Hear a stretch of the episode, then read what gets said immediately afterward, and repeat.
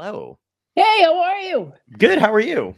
I'm good enough, thanks. Thanks. I'm lo- so excited that you are bringing back the 24 hour marathon show for, for, for disability because that, you know, that thing, yeah. It's it's a it's a time honored tradition. I feel like for for at least one comedian to exhaust themselves in front of a national audience. I don't have a national audience, but you know it's close enough. It's online. It probably takes years to get, I mean, no, with Jerry Lewis, you know, nobody really, back then, nobody thought about the sleep cycle very much. But I'll bet you it takes years to restore yourself from such an endeavor. You know, sleep, uh, you know, for years, uh, I've been doing, you know, the stand up comedy job for Yeah. 43 years now. Right. And a lot of times it requires uh, because of travel, right? My my pickup time is often like 3:30 in the morning or right. uh, you know something like that and so often i get like an hour of sleep in a bed and then i you know my head bobs on the airplane for a little while and then maybe i get to the hotel and i sleep for a little while there's i'm forever seeing articles now about how much it messes you up yeah. uh, physically. Like you're you're you're more likely to get cancer. You're you're more likely uh, you're more likely not to be invited to parties. Uh, it can mess you up socially. Um, your uh, your cats will probably throw up more. Yeah. Yeah. All from not having a good uh, you know sleep hygiene. And Yeah. so uh, Food so no my- longer tastes good. Um, yeah, right. Yeah, exactly. Yeah. Um, I'm you know so my hat's off to you. Thank you. I appreciate that. It's it's uh, so can I tell you what happened to me? So last year we did it um uh, had another bunch of great guests on it whatever. I thought I was like I just thought I reached that point in my life where I couldn't hang anymore because it started to get into the next day and I was getting cranky and I had no idea why. I wound up having COVID and didn't know. I lasted like 2 years without it. Had no clue. Got it from a gig but didn't know and the 24 hours wiped me out. And I was like, but I was like really in my head, like, I'm too old. I got too old. I can't stay up 24 hours anymore. I'm miserable. My face hurts. But yeah, I had COVID the whole time. No clue. Oh my heavens. Yeah, it was nuts. But Well, hopefully, it's it's this again right that you messed up your sleep cycle and then you Yes. paid with a physical ailment. That's Oh. exactly uh, what happens. I have managed to not get COVID. Uh, you know, not good. yeah. Um, uh, but I have terrible allergies all the time. I'm forever coughing and sneezing and blowing my nose and the like. And therefore, people think I have COVID a lot. and it works for me because I get seats to myself on the airplane. Yes. Um, yeah. I had a lady, I was in first class one time only because of miles. I would never pay for first class. But uh, I was in first class one time, and a lady, um, this is actually pre COVID, and there Oh. was a lady beside me. Okay, it's pre COVID, but she was nonetheless slathering the seat. Like she just sat down and she was slathering the seat and the tray table with uh, hand sanitizer. oh my and- God. I'm allergic to that stuff. Right. Anything anything with a, a strong scent to it, like a cleaning kind of product or chemically or you know stuff you hang in your car, stuff like that makes. Right. me just. Uh, so I'm coughing and coughing and coughing, and she's slathering and slathering, and she got so angry um, that she, she she asked the flight attendant to switch her seat. I think she went back, you know, to the seat by the bathroom or something. like the COVID thing or any kind of pandemic, I think screws people like us because they're like, oh, if you wake up with a headache or if you're congested, I'm like, yeah, every fucking day. Yeah. Oh, I went to give blood one day. And by the way, I, I give blood on a regular basis. And Nice. although I don't know, you know, none of the people at the blood donation place, you know, they don't go, oh, hey, Paula. Um, it's all, you know, I always sign in. They don't, they don't know. We, I have, they see enough people Yeah. that, that, that we, you know, they don't identify me as a, as a regular donor, but I am. right, right. And uh, but anyway, so one time I was sitting, and, and by the way, not a mask in sight. Uh, it, uh, it, it- like in the waiting area, anyways. And I'm sitting in the waiting area, but I have a coughing fit in the waiting area, and, and I'm pretty sure this one other donor got up and went and complained. I'm practically positive about that. So when I get up to the desk to you know to sign in, uh, the woman was like, you know, was that you coughing? And I Oh was like, uh, yeah, I have a, a chronic cough. She goes, ooh, we're going to have you not donate today. And I'm like, you know what, ma'am? It's a chronic cough. So, Yeah, yeah. you know, Yeah. and then of course I get home and there's like a, a, a message on my machine from the Red Cross, you know, we desperately need your blood. Like, all right, you know. and she said to me, she goes, Well, you could I go, Well, then I'll never be able to give blood because I cough like this every day. Uh, Yeah, uh, yeah. And she said, Well, you can get a note from a doctor. It was so tempting to just oh, pull a piece of paper from my back pocket. And by the way, I always carry a pen dangling from my pants. uh, and just like write a note, uh, you know, as if I'm a doctor. yeah, yeah. Yeah. Paul is fine, for heaven's sakes. Uh, imagine having to pull rank at a blood donation drive and going like, uh, "I'm a regular here, actually," Yeah. and like, like a like you're gonna have to take a selfie every time you get one now to make sure that Yeah, they know. And, and I would like a better seat. yeah, exactly. By the way, front? the key to the whole thing in terms of blood donation is Hmm. hydration. oh, really? Do you not get Yeah, lightheaded? if you do because it's so fast if you're Ah. really hydrated. right. uh, I discovered this. It was a long. It took me a long time. You know, I'm not. I don't have a science background yeah, like you may have been thinking. I did think that uh, Yeah, from your books mostly. I Well, don't have. yeah, Yeah, you wrote the unscientific approach to being right. Is that I, I, wrote the forgot- totally unscientific study of the search for human happiness. That Right, right. Yes, I love that. I have it actually. It's oh, a great thank book. you. I- I- Um, thank you very much. I, I, I, I think it's good. It's good. Weird. It's weird saying that about I- a thing that that oneself did. Yeah, uh, but I, can I tell you this? even- It made me happy.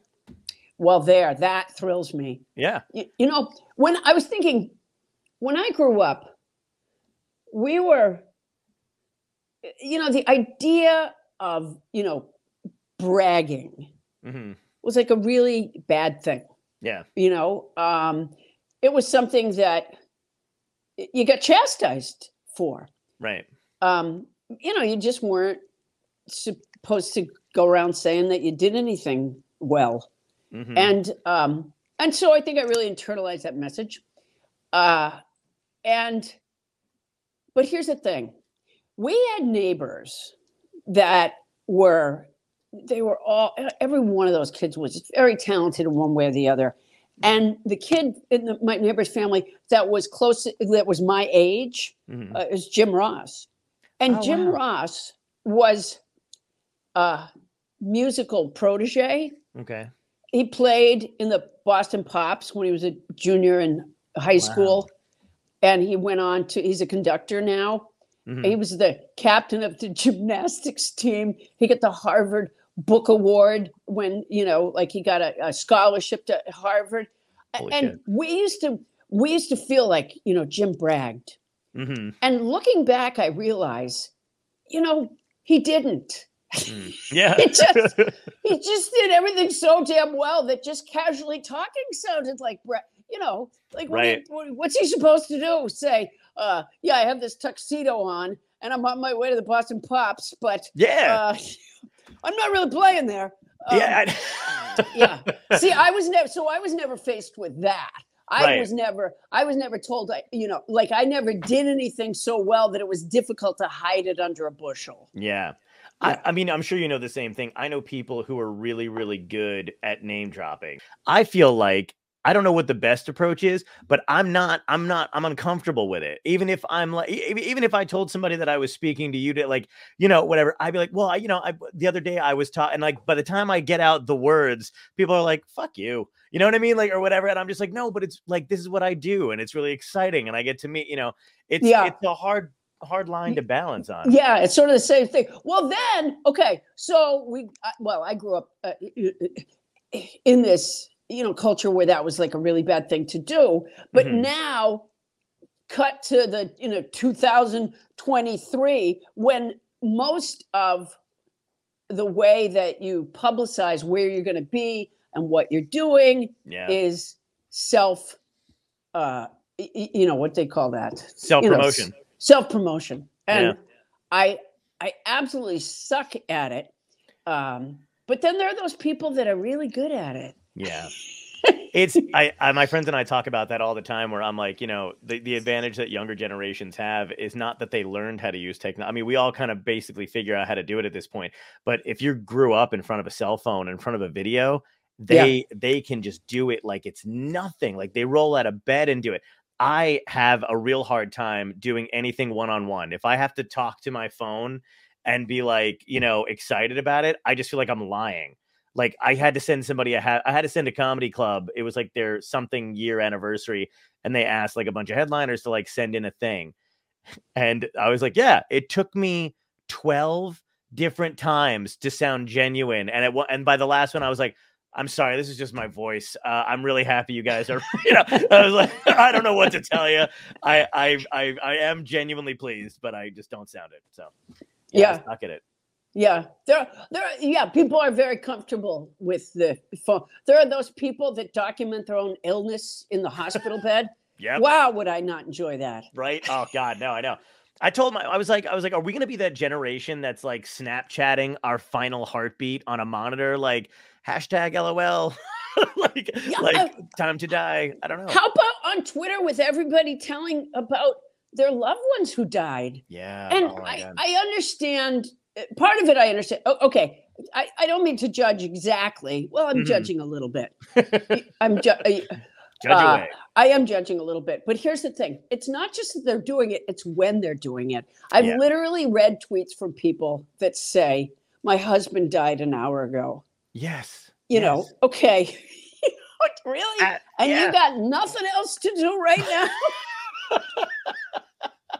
I know. What, what, what, do you live in a, a cement pipe? Yeah. Is there no one you can? T- I mean, that's yeah. I I agree completely. I've seen people photograph people in the hospital with them, like as they're on, and I'm like, God damn, like yeah. you know, oh, that it just seems so disingenuous.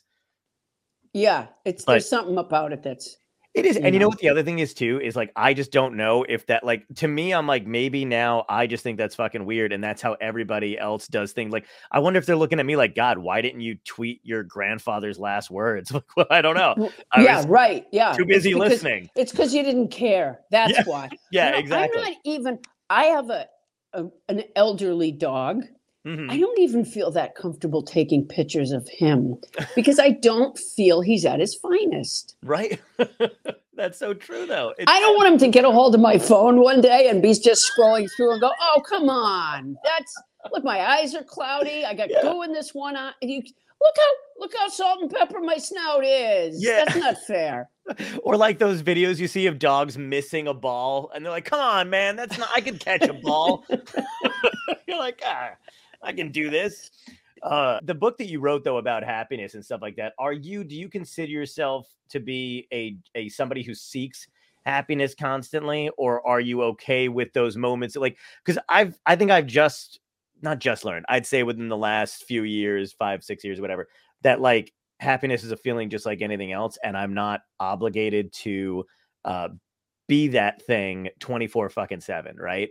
But are you comfortable in your own kind of like uh, being present, just being like, okay, I'm not happy, I'm not sad, I'm just existing? I don't think I think about it all that much, mm. but but I what I think I figured out um, uh, from reading some stuff on the topic and perhaps from my own experiments with mm. happiness uh, is well, a so much of it is just biochemistry. And I know you may be thinking, she must be a genius to understand biochemistry. I don't. Right. Um, but what I do know is that there are like about five happy chemicals yeah. that get released in the brain. And there's very specific things that you can do to release those happy chemicals. Oh, and so I am, uh, and so I'm aware of that.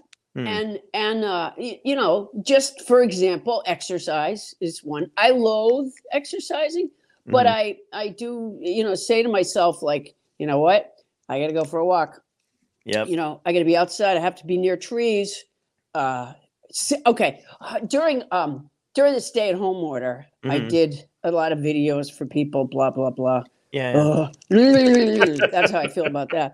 But um, I did occasionally in these videos, I would talk about, uh, you know, uh, happiness because it was such a depressing time for Sure. everybody. yeah. And uh, and one of the things that I would do. Okay, do you know the do you know the thing where you can pretend to eat a lemon and it actually makes you pucker? Oh no, I've never. I didn't know that. Yeah, do it now. Just pretend to eat a lemon, right? A Yeah, slice yeah. of a wedge, right? Mm-hmm. And I can feel it. actually, right? So I showed that to my kids years ago. They to th- they're all adults now. They to this day think I make that up and I do it on purpose. I go, and what would be the upside of that again? Yeah. But here's what I discovered in a very similar vein, which is what I always recommend to people is that they sing, put on some music, and sing along with it. Okay. And and I often recommend if I say, well, just sing a song, I often recommend a Christmas song. And the reason I recommend that, and it's not a religious thing one way or the other, it's because, you know, the truth is when you go to sing a song, a lot of times you realize, gee, I I, I don't know the words to any songs. Right. Um, but a lot of Christmas songs you do because you just heard them so damn many times. And Yeah. I'm telling you, when I do the demonstration, I always go, I always go, uh, all right, like if I say, like, okay, so what if I just sing, have a holly jolly Christmas? And when you what? And then I always go, look, Yeah.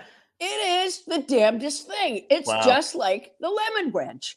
I don't know why that happens. And when you walk down the street, Yeah, yeah, yeah. You can't help it. You got to bob it's your head. It's the weirdest damn thing. There are things that just and and I I have to believe if I automatically smile with my face, I have to believe that I, I get some sort of hit of happy chemical That's true. Yeah. in my And- head. And, I think and I'll- anytime you sing like Burl Ives, it's gonna work.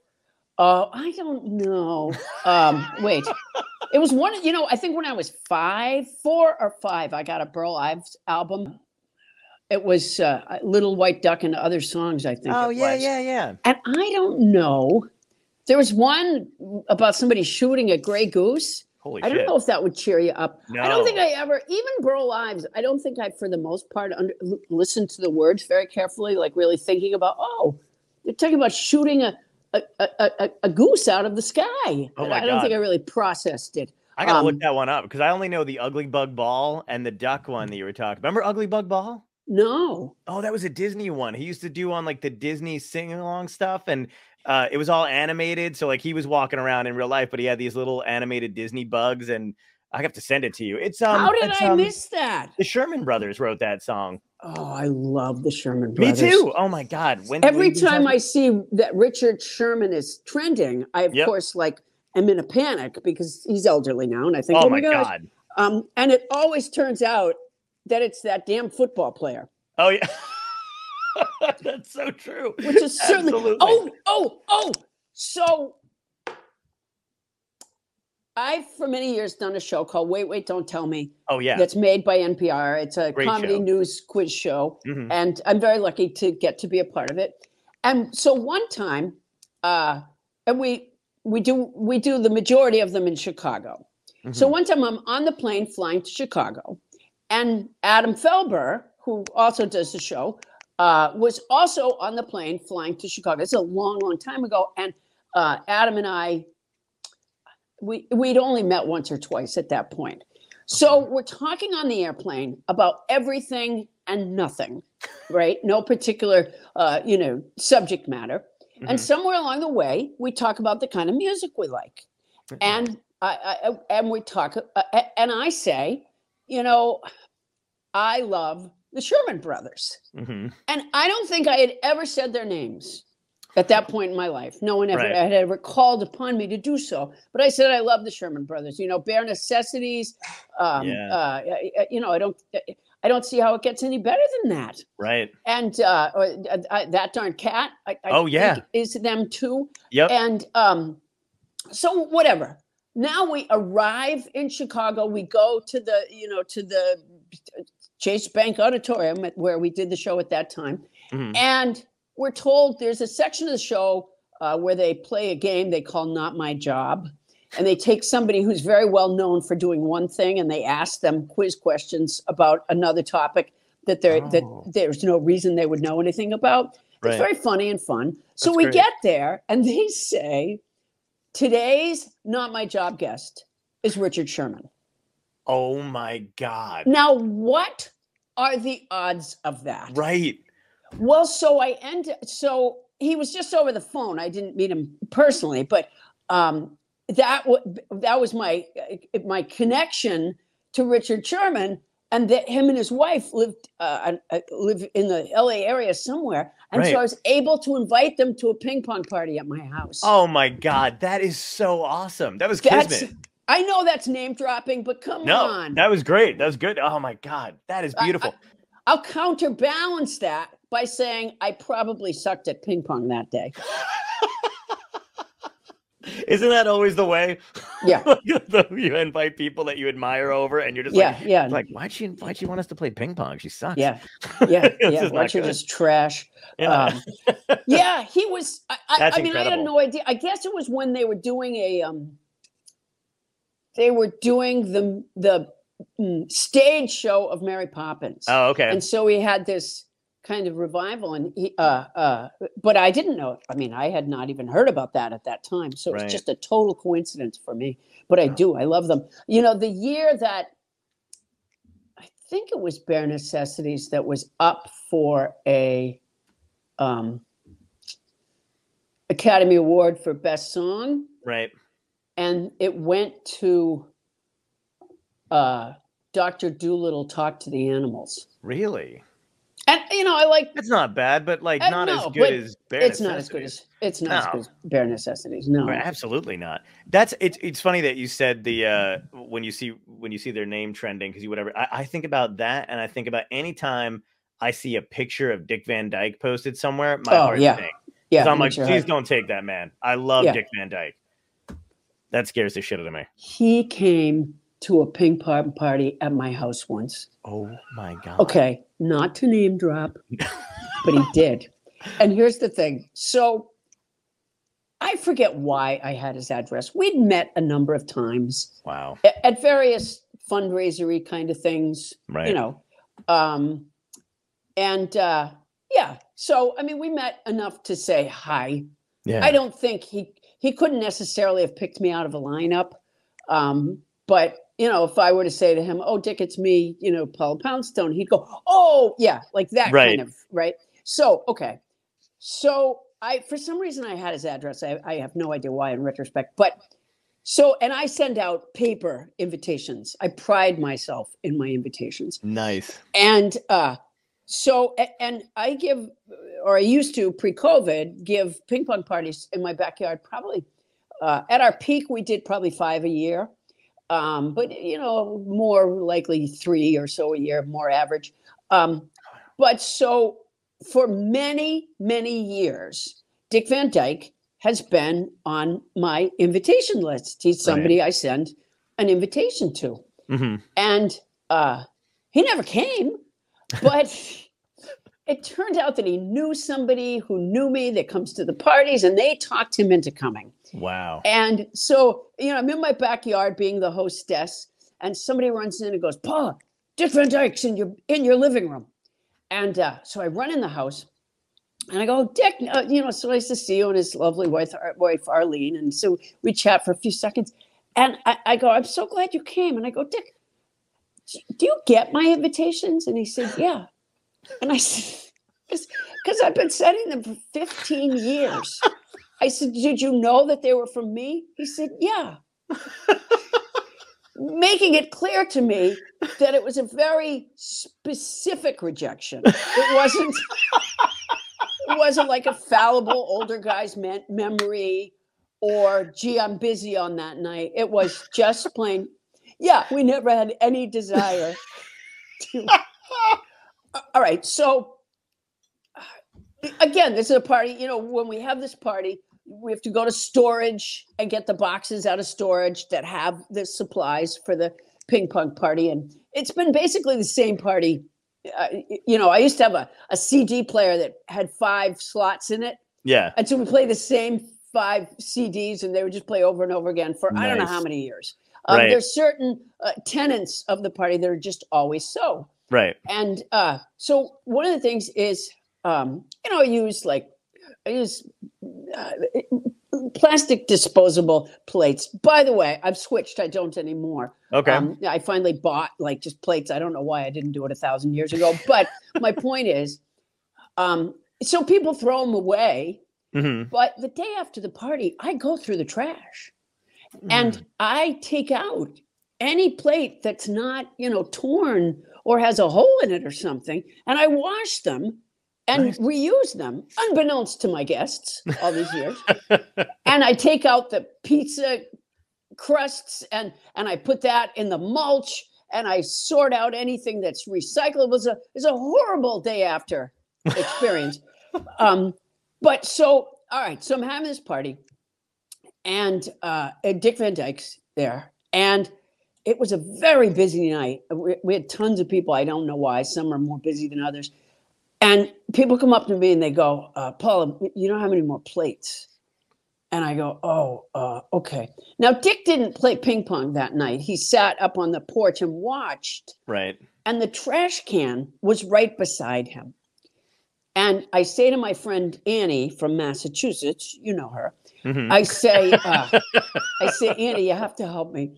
Uh, I have to gather the plastic plates out of the trash cans and wash them because we don't have any plates. So Dick Van Dyke is sitting beside the trash can, and me, and I'm going through it behind, you know, behind him, and uh, I I noticed. I said, Dick, can I offer you anything? No, no, I'm good. No, yeah, guy, guy, guy ate like a bird. Um, Do you, Um, do you, by the way, do you only send ping pong invitations to people locally or, or if Yeah. I like, you do? Okay. Cause I what- would what, say, I you would, want to come? I would fly. I listen, I would hang over your fence. I don't even have to be involved. Like, like I just want to like, like peek over the edge. Yeah, I would love to. Not inviting myself, but I would, I'm telling you what I would do. I'll Well, dig yeah. through your garbage. You want me to do that? I'll Uh, sneak around. Well, I I could use the help. I Um, look like somebody who does, so I could already no, just blend in. Fantastic. Oh, thank Um, you. I made a, as I say, I do pride myself in my invitations, and I made one one time that was. Um, so there was a picture of my backyard Mhm. uh, uh, because, of course, we take pictures, right? yeah, yeah. So there was a picture of a party going on in my backyard, and I, I, I, I blew it up, and some of the people, and I put heads of celebrities onto many of my friends' bodies, Hilarious. and uh, we actually found a picture of Obama playing ping pong, and so that you know that was uh, featured. But a lot of it was uh, the body belonged to a friend of mine, and then I just took and one of them, damn, I'm not going to remember her name. Starts with a O. Um, she's uh, uh, black. She was in Hidden uh, Figures. Hidden. Oh, um, um, um. Octavia. Octavia Octavia Spencer. Spencer. Yeah. So when you say hang over the fence, I. I did one where Octavia Spencer was, I think she was looking over the fence. Um, and in my mind, it was just that that she had that she was trying to come in from the back because Yeah, that's yeah. where all the noise is. And that we just had, you know, I had that the that I had yet to unlock the gate. But uh, anyways, yeah, that was and I who else was in that? Maybe Barbra Streisand and maybe Oh. Lady Gaga. They weren't actually there. Right, right. I just used. But that's their, uh, fantastic. yeah, yeah. I love. I actually love ping pong. One of my friends had their parents it's were the moving. best. It is, and they and I the the the length of I won't even bore you with it, but I went to like extreme lengths to get a free ping pong table because you know how expensive they are. Like, Yeah. but my friend's parents were moving and they were moving into a smaller house, and and I used to play you know at their house all the time, and they're like, oh, we're getting rid of that ping pong table, and I was like, the fuck you mm. are. Like, I will come and get like like is it free or like what's the deal? And they were like, if you can get it out, we'll give it to you. And it was like you know they're heavy. It was in their basement. really heavy. Yes, eh, but I was like, no, I'll take it, and I did. I snagged it out of there, and I'm I've no one to play with, but I I have it. So The first- anybody, The first table that I ever had, you know, that was, my, I mean, my parents had one that was really just a, a board that my father painted on top of uh, uh, horses, wooden horses.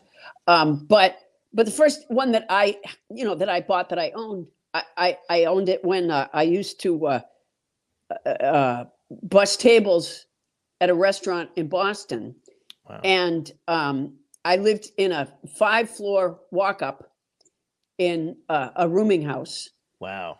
and I bought a ping pong table, and I hired movers, I think it was, to bring it up for me because I uh, there's no way I could bring it up all that way It's so heavy. Yeah. and it was but but i only had a room i didn't have like a living room and a kitchen and a i just had a room with a sink and in that in a rooming house you use the bathroom down the down the hall with the other Mhm. renters and um but when you would come into my and i there was a bed in there but i i don't sleep in a bed anyway so i put the mattress Oh. just sort of going up the wall in the closet Okay. and uh, when you would come into the when you would come into the my my room um you know i'd unlock the door and then you'd have to sort of hug the wall around the table um it was the it was the dominant feature yeah. Yeah. Of course.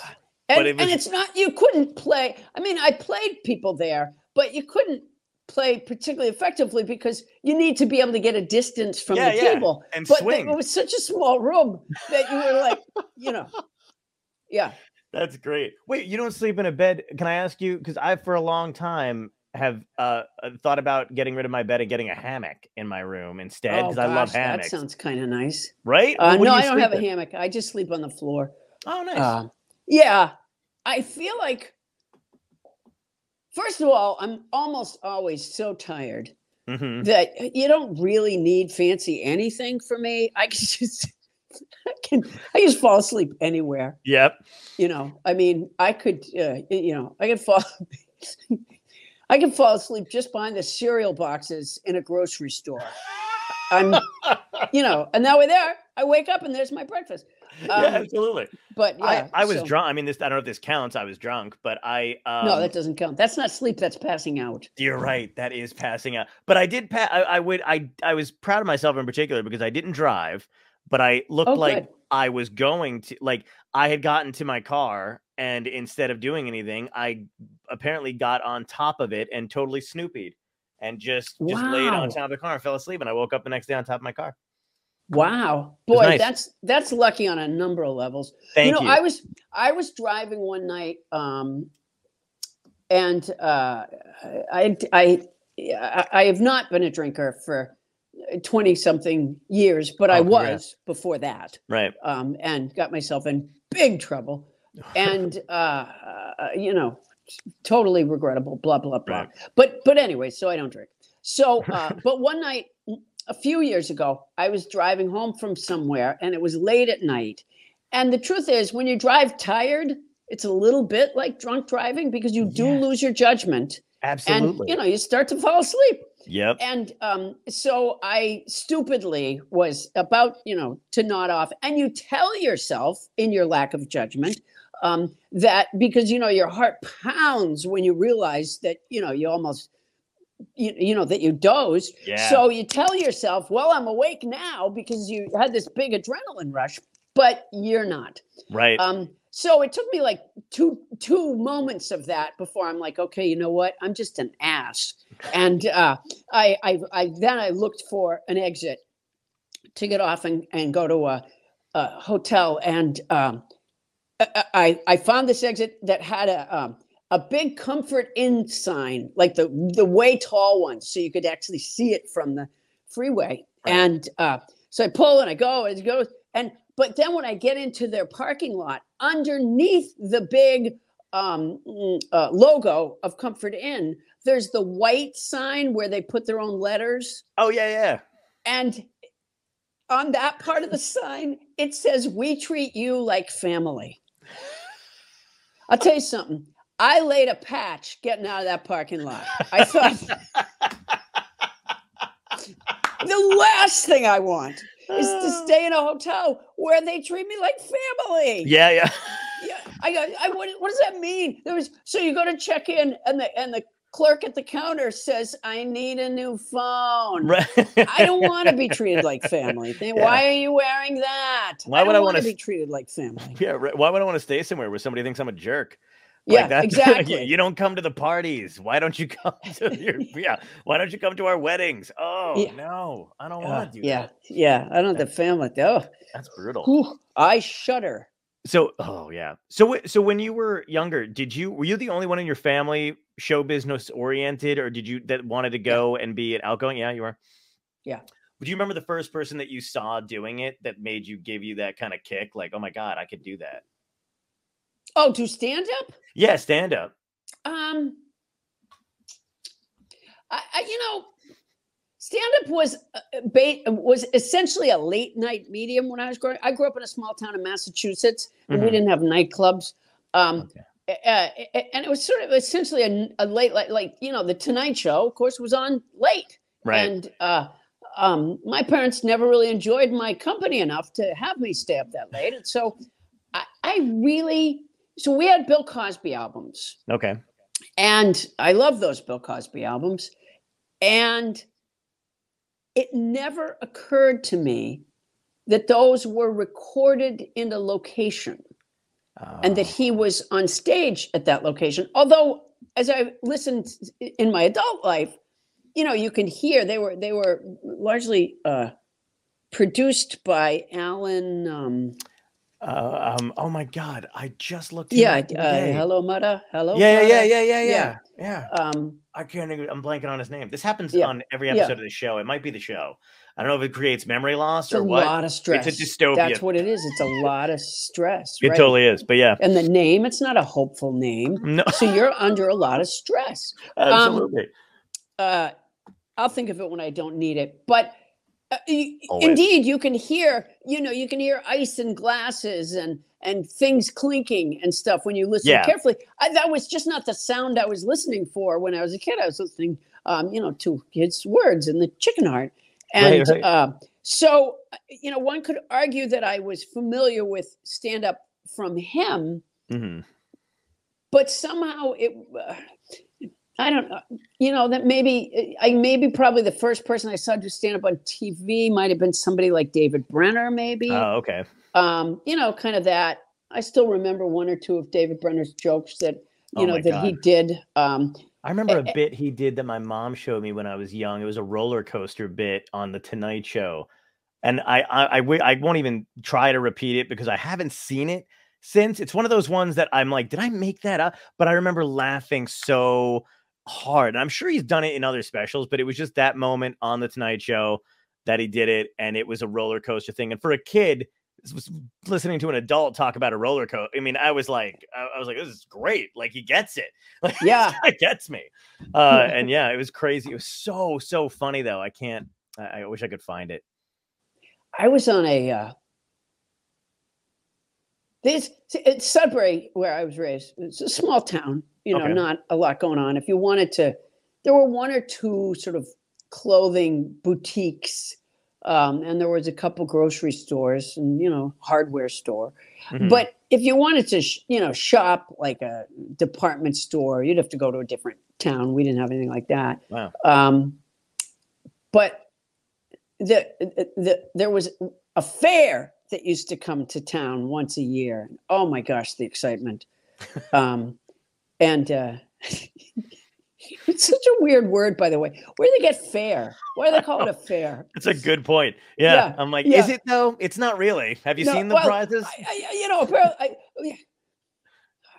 I, for uh, you know, for children that weren't as lucky as me, they were brought to an unfair, where seconds after they got on the ride, it just stopped.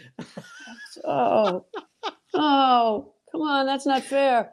Uh, or they went to throw the bean bags, and the guy just took their money, and that was that. But don't I get the don't I get the bean bags? What if I throw Right. it through the dragon's mouth? No, you don't. yeah. That's unfair. Right. Um, we uh, I live in Santa Monica, California, and uh, we have this Santa Monica Pier, which Mhm. is uh, an amusement park. yeah. Yeah. Um, uh, uh, uh, and and when my kids were little, we didn't go a lot, but Mhm. we went every so often. So when my son was about, he might have been he- three or four, maybe he was four, I guess. We went there, and we bought the bracelets where you can, you know, you can go on any ride you want as Yeah. many times as you want all day long, and uh, so we all had the bracelets, and uh, he went on this ride called the Frog Hopper. And what the Frog Hopper does is you, it- it's a it's a vertical ride. Mhm. You sit in a chair. You'll recognize it when you sit in a chair, and the chair is fastened to like a giant pole, and Uh-huh. many other people are sitting in chairs. And the thing takes you up really fast, and then drops you right, and, and, and then back up, and then back down. And it's programmed uh, like it's computerized. It's programmed. There's nobody put. You know, the guy might push the switch to turn it on, but Right. he doesn't he doesn't decide you know when it should go up or when it should go down or how high up or how low. So my son there wasn't a big line there. So he i don't think he even had to get off. I think like there weren't you know there wasn't a big enough line that he had to get off and wait in line. Right. so because he had that bracelet he went on this ride literally like 20 times. And he figured out when it was going to go up and when it was going to go down. But the weird thing that he also figured out was that, okay, so there's the man running the ride who's mm-hmm. really not doing anything. Right. And so my son would pretend that the man was doing something. And he would say to him, okay, take me down. and the ride would go down. Oh my God, like a crowd gathered watching this because Wow. it was the funniest damn thing. And the thing is about the, the ride attendant that was, he was pissed. he didn't like it. Like this four year old boy was making him like his bitch. It, he didn't like it that my kid was making it like my kid was telling him what to do. Oh my god, that's I think- that makes it even better. I think it bordered it bordered on brilliant. I, my Yeah. son was a little, he was a little, uh, he's a, he was a cynical lad. Mm-hmm. He uh, he said to me one day in the car, I don't know, he might have been eight or ten at the time. He said, "Mom, what do I get when you die?" Holy shit! I said, "Debt, and I want you to have it." Yeah. Uh, I hope I, that. So, is he? Would you be cool with them going into show business? Oh, they never would. They never Uh, would. Yeah. Oh, I don't tell them what to do. I never Oh, okay, did. that's cool. I never did. Uh, um, and I and I used to tell them that when they were growing up. Yeah. I would say, you know what, you're gonna do what you're gonna do, and Yeah. frankly, it's not even my business.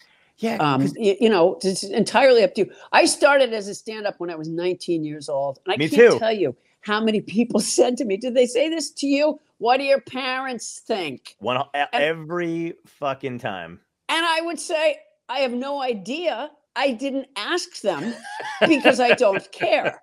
right right and that's the that's a huge difference though i think between like yeah, uh, the generations because you guys did you guys just every time i talk to somebody who's like an idol of mine or whatever who started stand up like you know in the 80s 70s 80s like no one knew where you guys were. You guys just picked up and moved or went to la and like the entire time in the back of my head because my parents weren't as bad as like the kids coming up now or whatever with their helicopter parents and surrounding them 24 7 but like you know they still were kind of like oh where you going what are you doing what do you think about doing whatever it is before they finally let me like you know do whatever the fuck i wanted but like you guys i feel like you know you were just driving around leaving town like it, it i lived Well, for that don't i wish but that was I, the case. left home. It's it. I left. home. I went to a school for fucked up kids when I was 17. oh okay and uh, and I and I was out. Uh, I was only there for eight months, um, but you know I was able to compete in the sports. We had a great football team. It was called the School for Fucked Up Kids, and okay uh, it's very very powerful in, in the high school league. Um, yeah, so I, I mean, I left there. I didn't go back home, and Okay. so I, I, I mean, I still knew my parents, but I Mhm. didn't.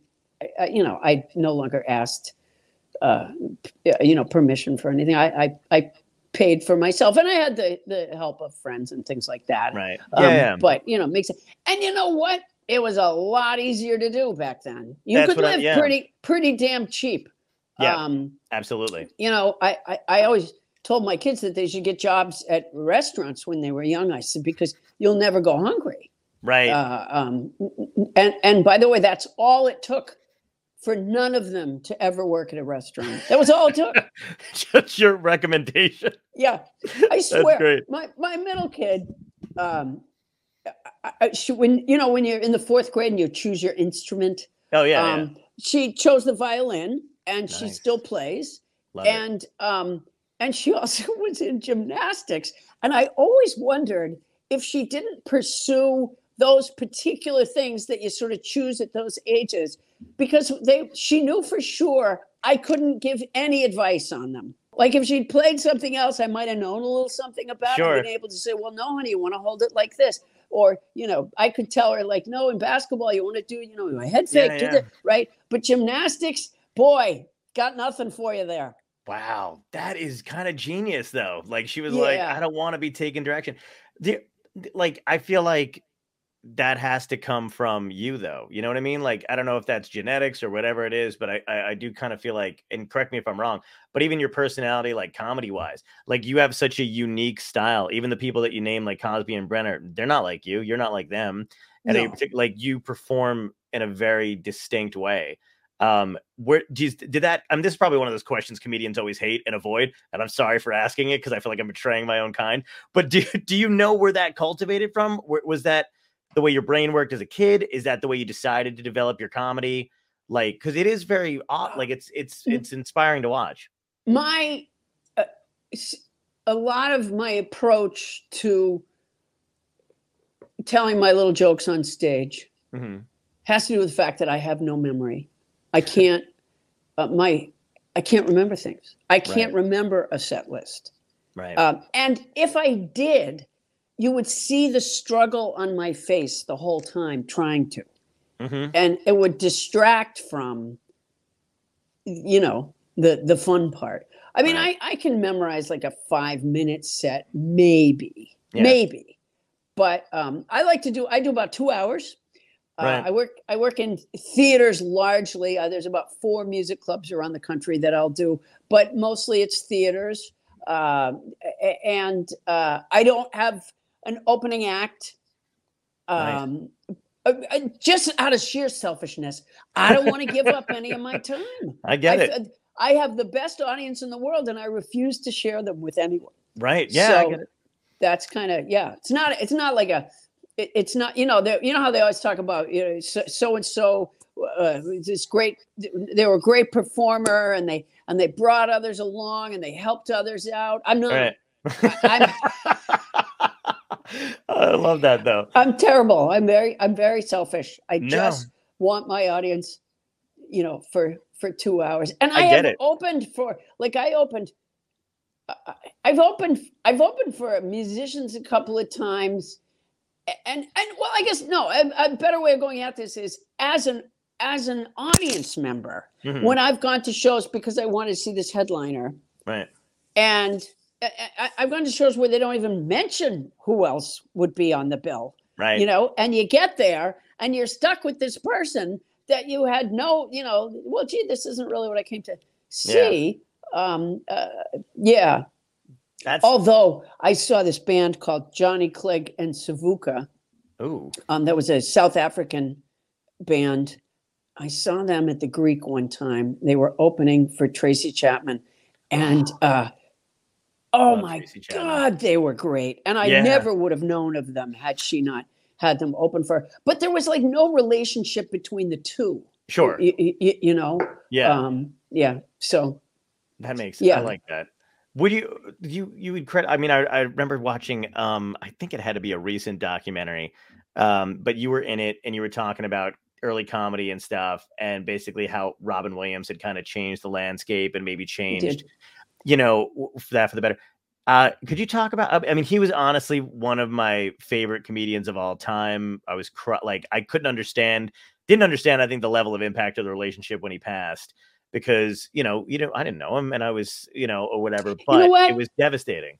he was uh, uh, his death was a loss around the world Yeah, and and and there's you know you that's not the case for just everybody right. um but it really was uh um yeah you know he first of all robin went on stage everywhere Mhm. um, if he, um, you know, he was working these big, huge venues, uh, he could be, you know, at some amphitheater somewhere, uh, playing to thousands of people. Mhm. Um, but after that show on that same night, he would stop by Uncle Funny's Yuck House. he was, I always say, he was the Tasmanian devil of comedy. He just showed up everywhere. And there was a period of time in the late 70s, early 80s where people, you know, when comedy clubs really took off and was a thing, Right. when clubs were being, you know, built specifically to be comedy clubs, Right. um, uh, uh, um, a lot of the energy behind that was audiences coming out because they thought they might see Robin Williams. And I don't care how obscure Oh. the, the location. And the truth is, they did. wow. Um, y- y- you know, so uh, that was, I mean, I, I started in Boston and then I ended up in San Francisco and Robin lived in San Francisco. And so he showed up at the clubs there a lot. But Mhm. I would argue that there is not a club that's still open uh, anywhere in the country um, that was, you know, open in the 80s that doesn't have over the manager's desk a picture of Robin Williams on their stage. wow. Um, yeah, it doesn't matter where in the country. He just, he really was, um, you know, it bordered on addiction. yeah. Um, it, you know, his need Yeah, for that for that kind of thing. Yeah. I'm glad you cleared that up though, because I think that when I was watching the documentary, I wasn't it wasn't clear whether you meant financial, like he was actually paying to keep sustaining it, but you literally mean because of his presence and the thought Yeah. that it might have be might have been there. right. And if he was, that's what sustained the clubs. And the other thing that happened, though, particularly for those of us in San Francisco at the time, but I still would say all over the country on some Mhm. level, the other thing that happened is um, people went out hoping they'd see Robin Williams. And Ah. while they waited for him, a, a number of us nameless people went on hmm and they discovered that, oh, they liked us too. Nice. And so, you know, but they but they wouldn't have even gone out that night was Right. it not for that that you know, you can San Francisco the the cable car um that's really not all over San Francisco. It's in some streets. Uh Right. um but it it has this the the the, rail that it rides on hmm is um, exposed, but you know, flat to the to the street, but exposed, and it has this sort of hum of energy that you can hear sometimes, and, Right. and uh, I'm not sure that didn't come from Robin. wow. That's Yeah. insane. That's great. Yeah, yeah, he really really was. He was. Uh, Sa- San Francisco uh, was so proud of him. Um, i- That's you know, nice. yeah, as we were really lucky to, uh, uh, and I, you know, I just sort of stumbled upon San San Francisco. Uh, Right. It was a great place to do comedy back then. Did you have a cl- like a group of guys and, and comedians that you hung out with back then, or, or do- were you a hangout person? Nice. Yeah, it was. Um, and we all just sort of, you know, we were all sort of runaways from somewhere. You know, we all just sort of showed up. Yeah. Um, I took a I took a Greyhound bus around the country from Boston to see what clubs were like in different cities because I just felt that socially, not the audience that came out at that time in Boston. This I started in '79, and the Mhm. audience that came out, uh, a lot of them were friends with um, the comics, Sure. right? And um, there because there were some locals there, guys that had grown up in the area. And Right. so a lot of that audience, the, the real base of that audience, um, shared a certain style of sense of humor.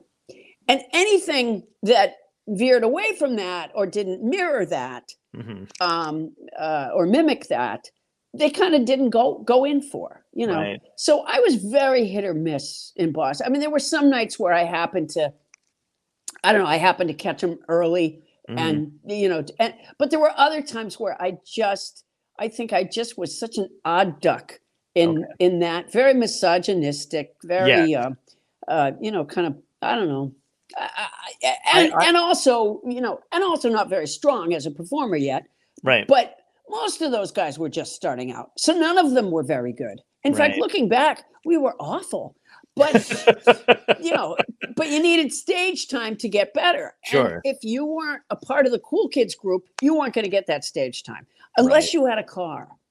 Uh, You know, Oh. you'll notice in any fledgling like open micer kind of group of comedy Yeah. of, of young people, the guy who has the car becomes a good comic pretty fast because if there's one nighters, you know, where they can book, uh, you know, like say outside of Boston, like we would get booked in Providence, Rhode Island, or, um, uh, I, you know, I can't think Worcester. Yeah. Um, uh, and so, you know, you had to drive for like an hour and a half or something like that there. So, Mhm. the, and most of us didn't have cars. Um, so the comic who had the car got hired a lot so they could drive all the other comics. And they got more stage time than everybody else. yeah. And so they became, um, Really they good. became stronger performers earlier on. I never thought um, of that. That's good. So when I ended up in San Francisco, yeah, I did. I hung out with you know a bunch of open micers that I met, Mhm. and among our group, um, every now and then one of us would get like a paid job there, Nice. uh, but mostly we did you know open mic nights, or I hosted a lot of open mic nights back then, and um, and then we and then we hung out. You know, we most of us had day jobs still.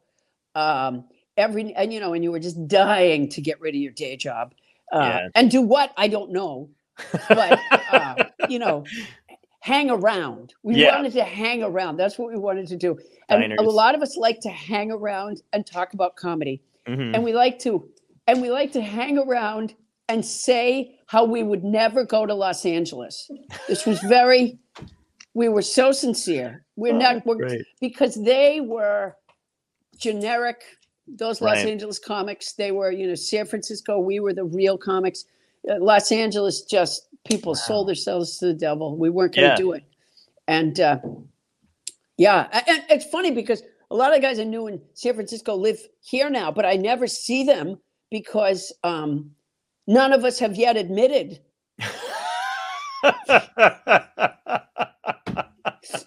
that So we live here you didn't have that trajectory in your mind of like, okay, if I do this for this long, I'm gonna get on TV, and then from TV, I might get a sitcom. Like, you didn't have the uh, a thing mapped out in your head. You were oh, just, oh, oh, yeah i did oh, you did. Okay. Y- yeah and i i couldn't have been more wrong but that i did yeah Um, you know when i was very young i thought that i would have two pools oh wow. and in one pool i would keep a seal uh, and in the other pool i would keep my otter and and i would swim every day and um, i Oh, have great. 10 cats and two big dogs oh, nice. and uh, I have one cat. I have a. I'm a cat. I have a cat. I'm, I Uh, almost said I'm a cat. I don't know why I just said yeah, I'm a cat. yeah. I'm gonna cut that out.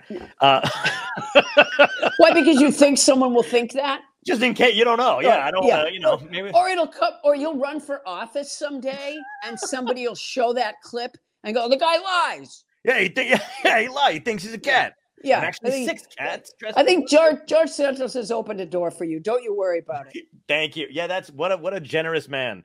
Uh, my favorite thing about george santos is that his argument about because he doesn't deny that he lies no, not at all. what he denies is that it matters. So my favorite thing is when he finally got popped for like a lot of these lies, he said, "Well, but I'm the same person." I didn't even hear that. Yeah, That's yeah, amazing. it's great. It's such a like, it's such a a mind fuck. It's Yeah. so like your brain folds in on itself when you hear that. But Oh, I'm the totally. same. I'm saying he said I never, I I never was trying to fool people. Yeah, yeah. Well, you were talking about boasting before, and you know what I think Trump, one of the things Trump ruined is anytime I sound like I'm talking about myself, not even complimenting, but if I go like, oh yeah, I have a lot of, or I'm talking to, or a lot of people have, I'm like, oh my God, I fucking sound like Trump. But I'm like, no, but that's the way you describe a thing. Normal people do, but he ruined it. He ruined red hats and language. Yeah. and, No, and you're right. Like, like I just feel icky when I'm like, whenever I'm describing myself in a certain way, I'm like, oh God, just forget about it. Just don't give me the job. Like, I would love to see an interviewer anytime he says people people are saying. yeah, I would like the interviewer to go, who? right.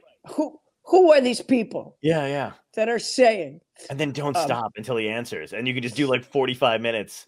There was a great scene in Reds where Jack Nicholson, I can't think of the name of the playwright that he played, but he's talking to Diane Keaton, hmm and she says uh, something to the effect of Jack and I, Jack and I, because the guy that was her partner, Yeah. uh, was Jack Reed, but um, they they weren't married. They didn't sort of believe in marriage. hmm And she said, "Well, Jack and I, or maybe they had gotten married at this point or something." She said, "Well, Jack and I, we we each have our own things," and uh, and uh, Jack Nicholson goes, "What are they? The things that you have that are yours." oh my god, that's genius. Oh man, I want to ask you a couple more questions before I let you go. I feel bad. I feel like I've kept you forever. Um, No, but- I, I I I I'm having a great time. Oh, great. Did I want like I just get curious about artists in lockdown and the pandemic. Did it change maybe the way because you you like to go out, you like to perform, you like your own audience, you obviously love doing stand up. Did you appreciate the downtime in the beginning? Did it drive you crazy? Did it change the way you wrote at all or or any of your craft?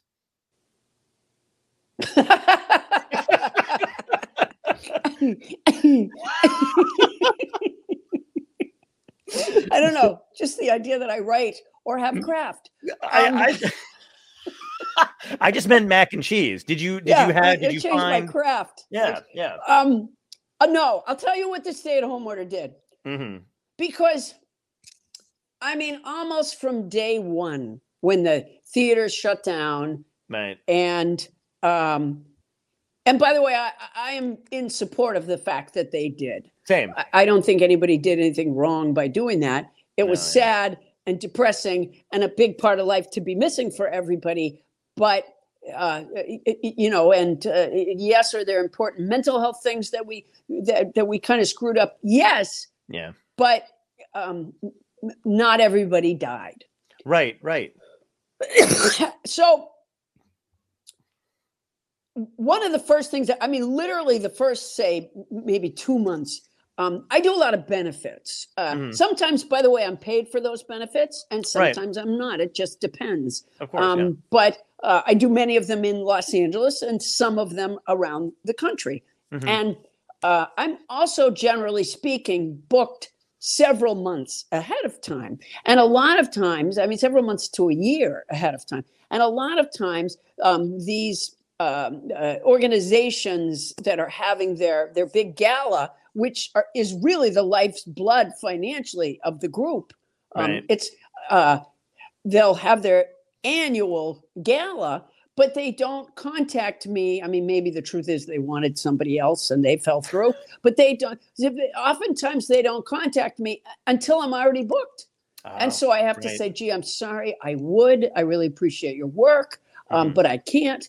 So now here comes the stay at home order right? So they know i'm not working anywhere else that night Okay. and what they all did was, of course, what everybody tried to do, which was scramble around and figure out how to do a gala, a fundraiser via Zoom, Mhm. because they have to have that money to Right. continue their their work. And I'm talking about organizations that do very very good work. Right, right, of course. Um, so they would put together these shows, and of course, nobody. I mean, everybody was figuring it out as we went along. Nobody knew how to do this Mhm. um, uh, uh, you know, with the goofy Zoom stuff. Um, Yeah, problem. and uh, including, you know, my own podcast, we st- had to start doing Yeah. Zoom from home, and it was very, diff- you know, very difficult. A lot of technical mistakes, blah blah blah. um, but so, they, here's the problem: stand up cannot be done in your living room via Zoom. right. Whereas if I was a musician, uh, that you can do.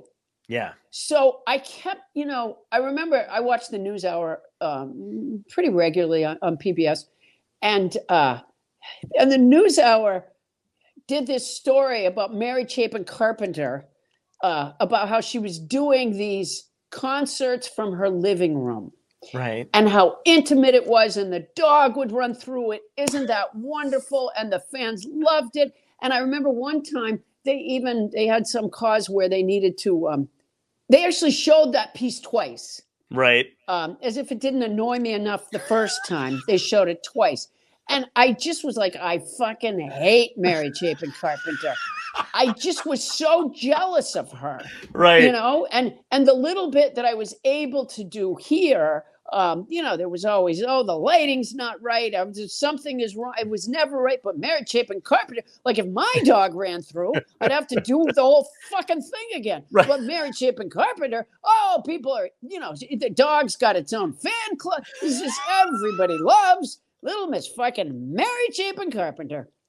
So uh, yeah, I, I really, it was during that period of time I became angry. Mhm. yeah, yeah.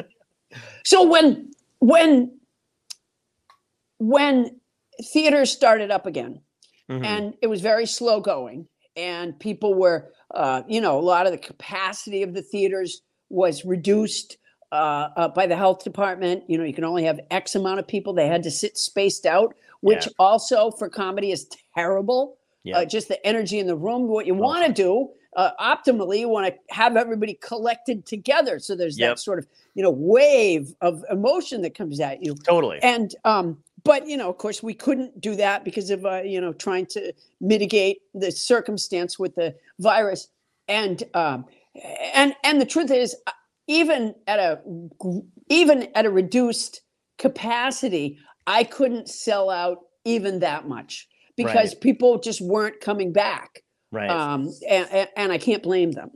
And uh, so one of my first jobs out again, however, was in Virginia, and uh, I was just I there. I'm in this theater, and I'm in the dressing room, Mhm. and um, there's a little vase of flowers, a lovely vase of flowers, and a card that says Paula on it. And you know, sometimes the theaters will give me flowers. It's very nice. Yeah. Um, but I, what am I going to do with them? I can't. I'm not going to take them home on the airplane. So, um, you know, so I didn't look at it, and I didn't look at it, and then I'm about to go on, and I thought, you know what? I should probably read the card just so I know who to thank. Right. And so I open up the card, and a piece of paper falls out, and the the card itself, written in the card itself, it says, um, "I love you anyways." Mary Chapin Carpenter. And I had done some interviews before I did this show, wherein I told of my frustration about not being able, you know, about trying to do comedy in my living room and how you can't and how angry at me. So uh, I thought, oh bullshit. That's like so I I opened up the paper that fell out and it was a, a copy of a uh, like either a transcription, I think, of an interview. And I'm like, no, that was me. And oh, uh, oh my and I, god. th- I still thought, oh, come on, somebody is teasing me. you Right. know? And then I took my flat thing and I Googled Mary Chapin Carpenter, and she lives in Virginia. And uh, oh so I went out on stage and I told the audience the story. Right. And uh, I, I said, I don't think it really can. And somebody in the audience was like, no, they did. They came from her. Oh my god, amazing. yeah. That's a Yeah. great story though. I I'm love you probably anyway. the only person who's ever said the words out loud. I fucking hate Mary Chapin Carpenter. I mean, she's kind of a lovely singer songwriter. What is there to hate? yeah. Um, but yeah, I Um, probably that- had the angriest, you know, like probably nobody Hilarious. has ever. Yeah, it would be like lashing out at Joan Baez. I, I mean, why? yeah, what would be the problem? But I mean, perfect conditions to do it. COVID, lockdown, you're not in control of who you hate.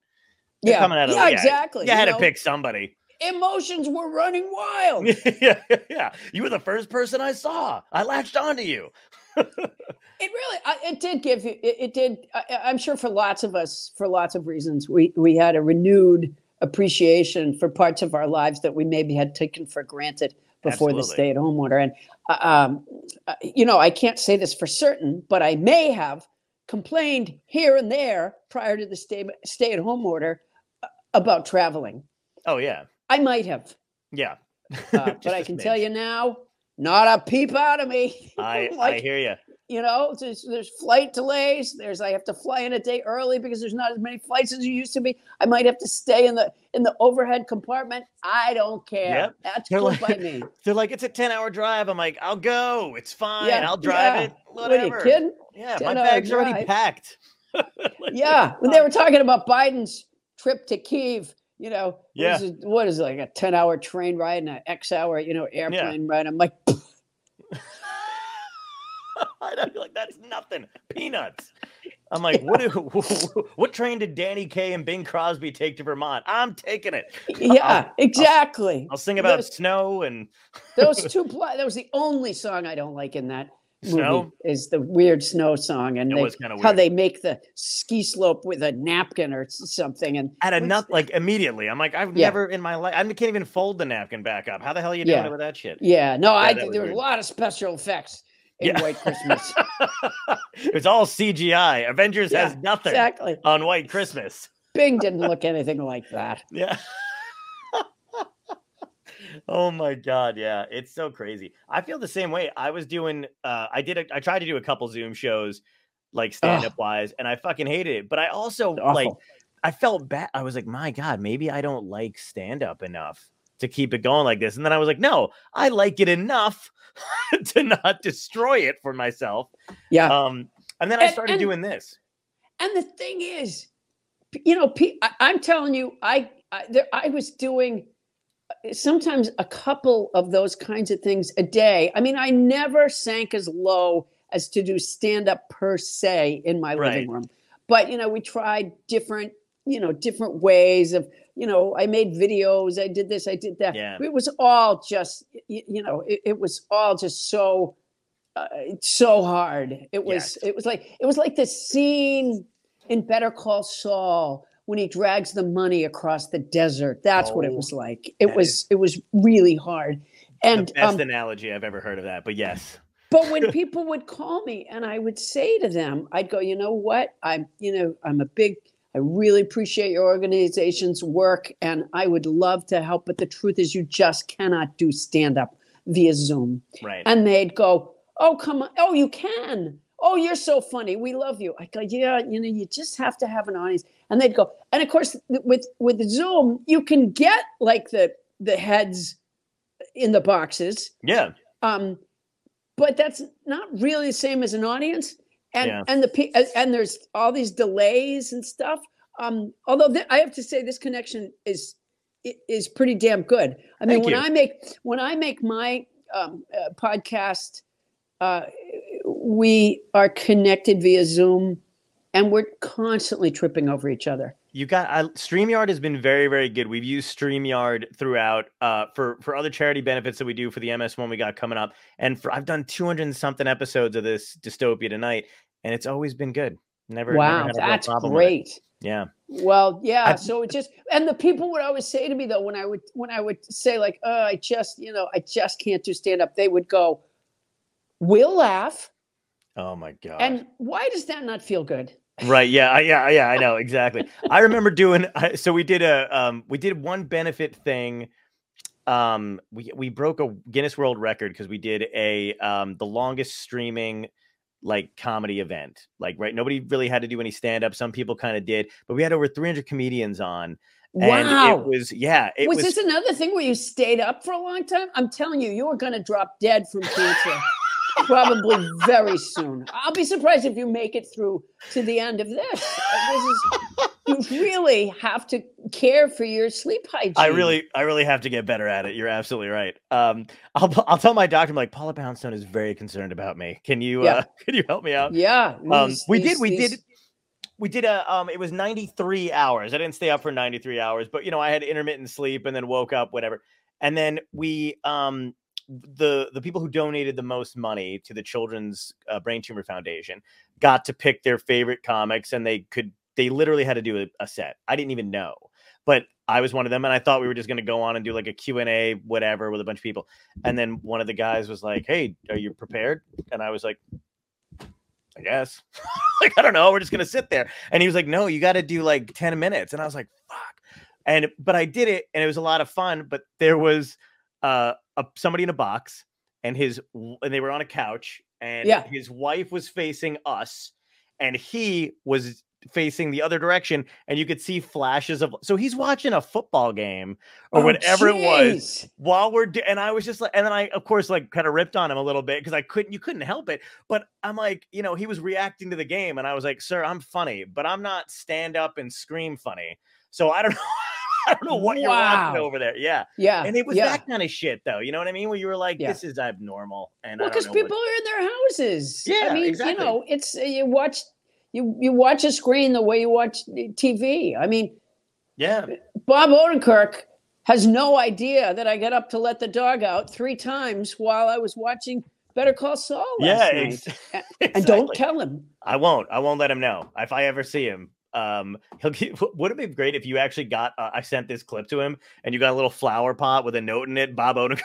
I, Oh yeah, I yeah. love you anyway. Love you anyway. Bob yeah, Odenkirk. even though Oh. that's great.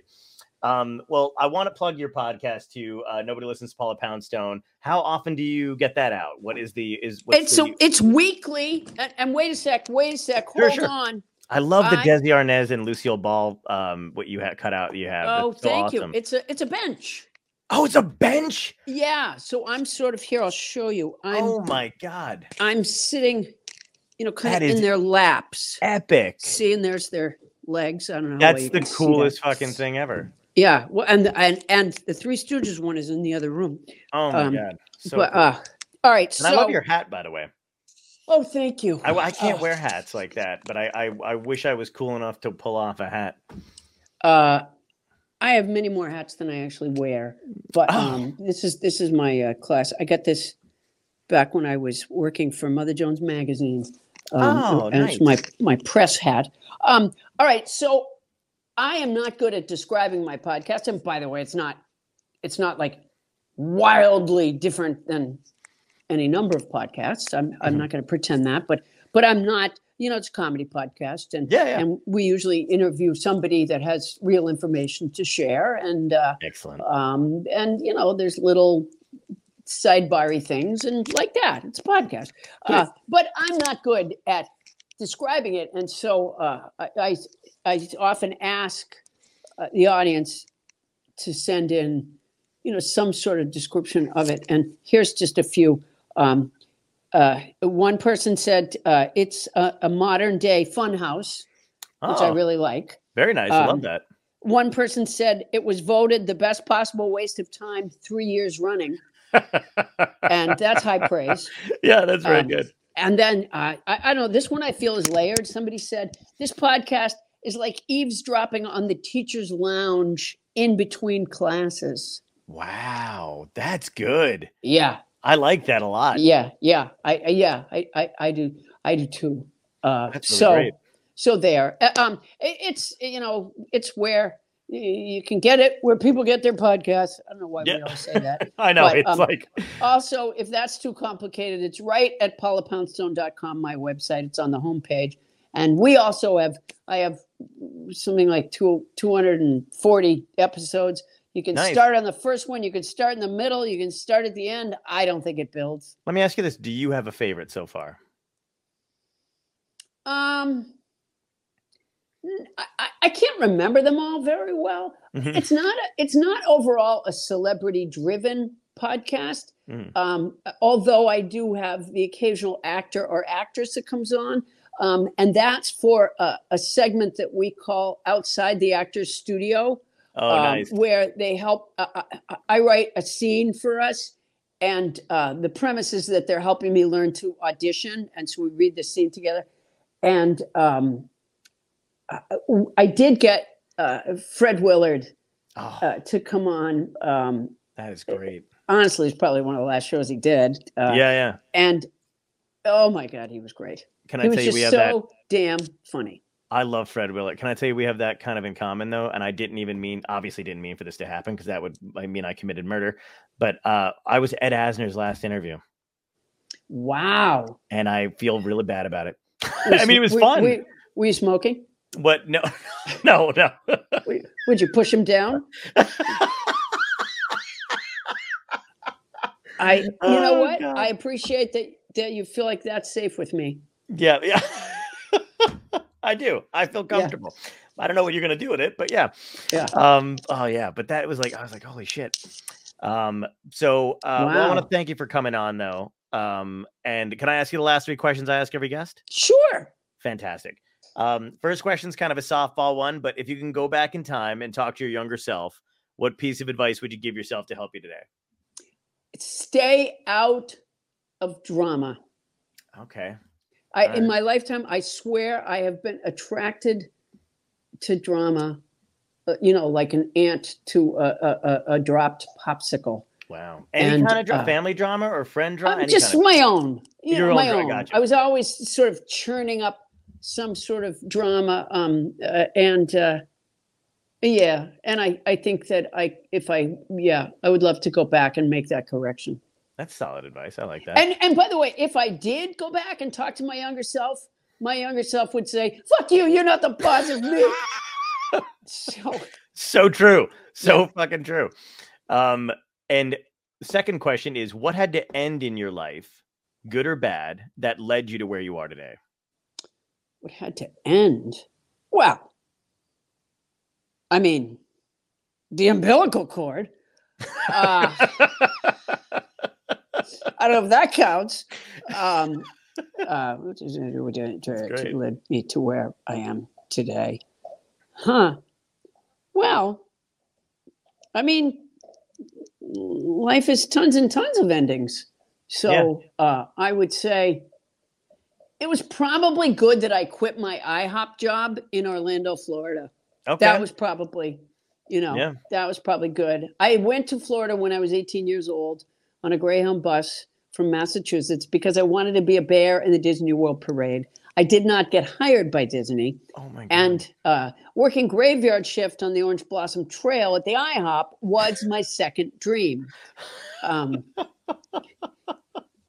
was it scary when you quit though? Did you feel like you were le- like you were like, what the fuck am I doing? No, I quit to go because I I was going back to going back to Massachusetts. I was Okay. really homesick for these for friends of mine, and uh, and it, but yeah, um, Nice. but yeah, yeah. Uh, and the second question I think you'll like a lot. So, if this was a genuine dystopia, more so than it is now, and you woke up the next morning and everybody found out, hey, it's the last day on Earth, what would be happening? Do you think it would be because of government collapse, uh, comet heading toward the Earth, aliens, zombies, uh, climate change? It's your choice. And what would be your epic death? How would you want to go out? Oh, well, um, I mean, I don't have anything to OD on, but that would be the best way to go out. Well, that's Uh, badass. Yeah, yeah, that would be um, yeah, good. I Uh, like that. uh, I don't know. I mean, uh, do I? What, do I think is gonna? I, I, I think for a lot of us, we're gonna fry from Yeah. uh, from um, you know cl- cl- the effects of climate change. Okay. Uh, in my case, I, I hear somebody crashing around the kitchen. You know, I have ten cats, and Yeah. uh, uh, although I don't believe the stories people about you know people dying and then the cats eating them, no, I don't either. I I do think, however, that my cats might make an exception to the rule and go ahead and eat me. Just out of spite. Yeah. Yeah. I, you know what? There was a story during the stay at home order. There was a story of a guy that, uh, you know, it was up on the internet. Story of a guy that was walking his dog. And while he was walking his dog, the man had a seizure and he Mhm. falls down and he's seizing on the sidewalk. And the dog um, walked off the sidewalk into the middle of the street to stop traffic Right. and get somebody to help his person. it Holy was a beautiful, you know, man and dog story. Yeah. Uh, I'll tell you something. I could be walking my dog Mo. I could pass out cold, and I would come to with a spitty, muddy tennis ball laying on my chest, and my dog's big Emmett Kelly lips hanging over my face, saying, "Looks like you got enough rest. Will you throw that ball for me again?" oh, that's great. Oh, thank you so seriously. This has been a fucking blast. I, I'm so honored to have you on. I get to talk to you for a little bit. Thank you so much. Well, it was really fun talking with you. Thank you. I appreciate that.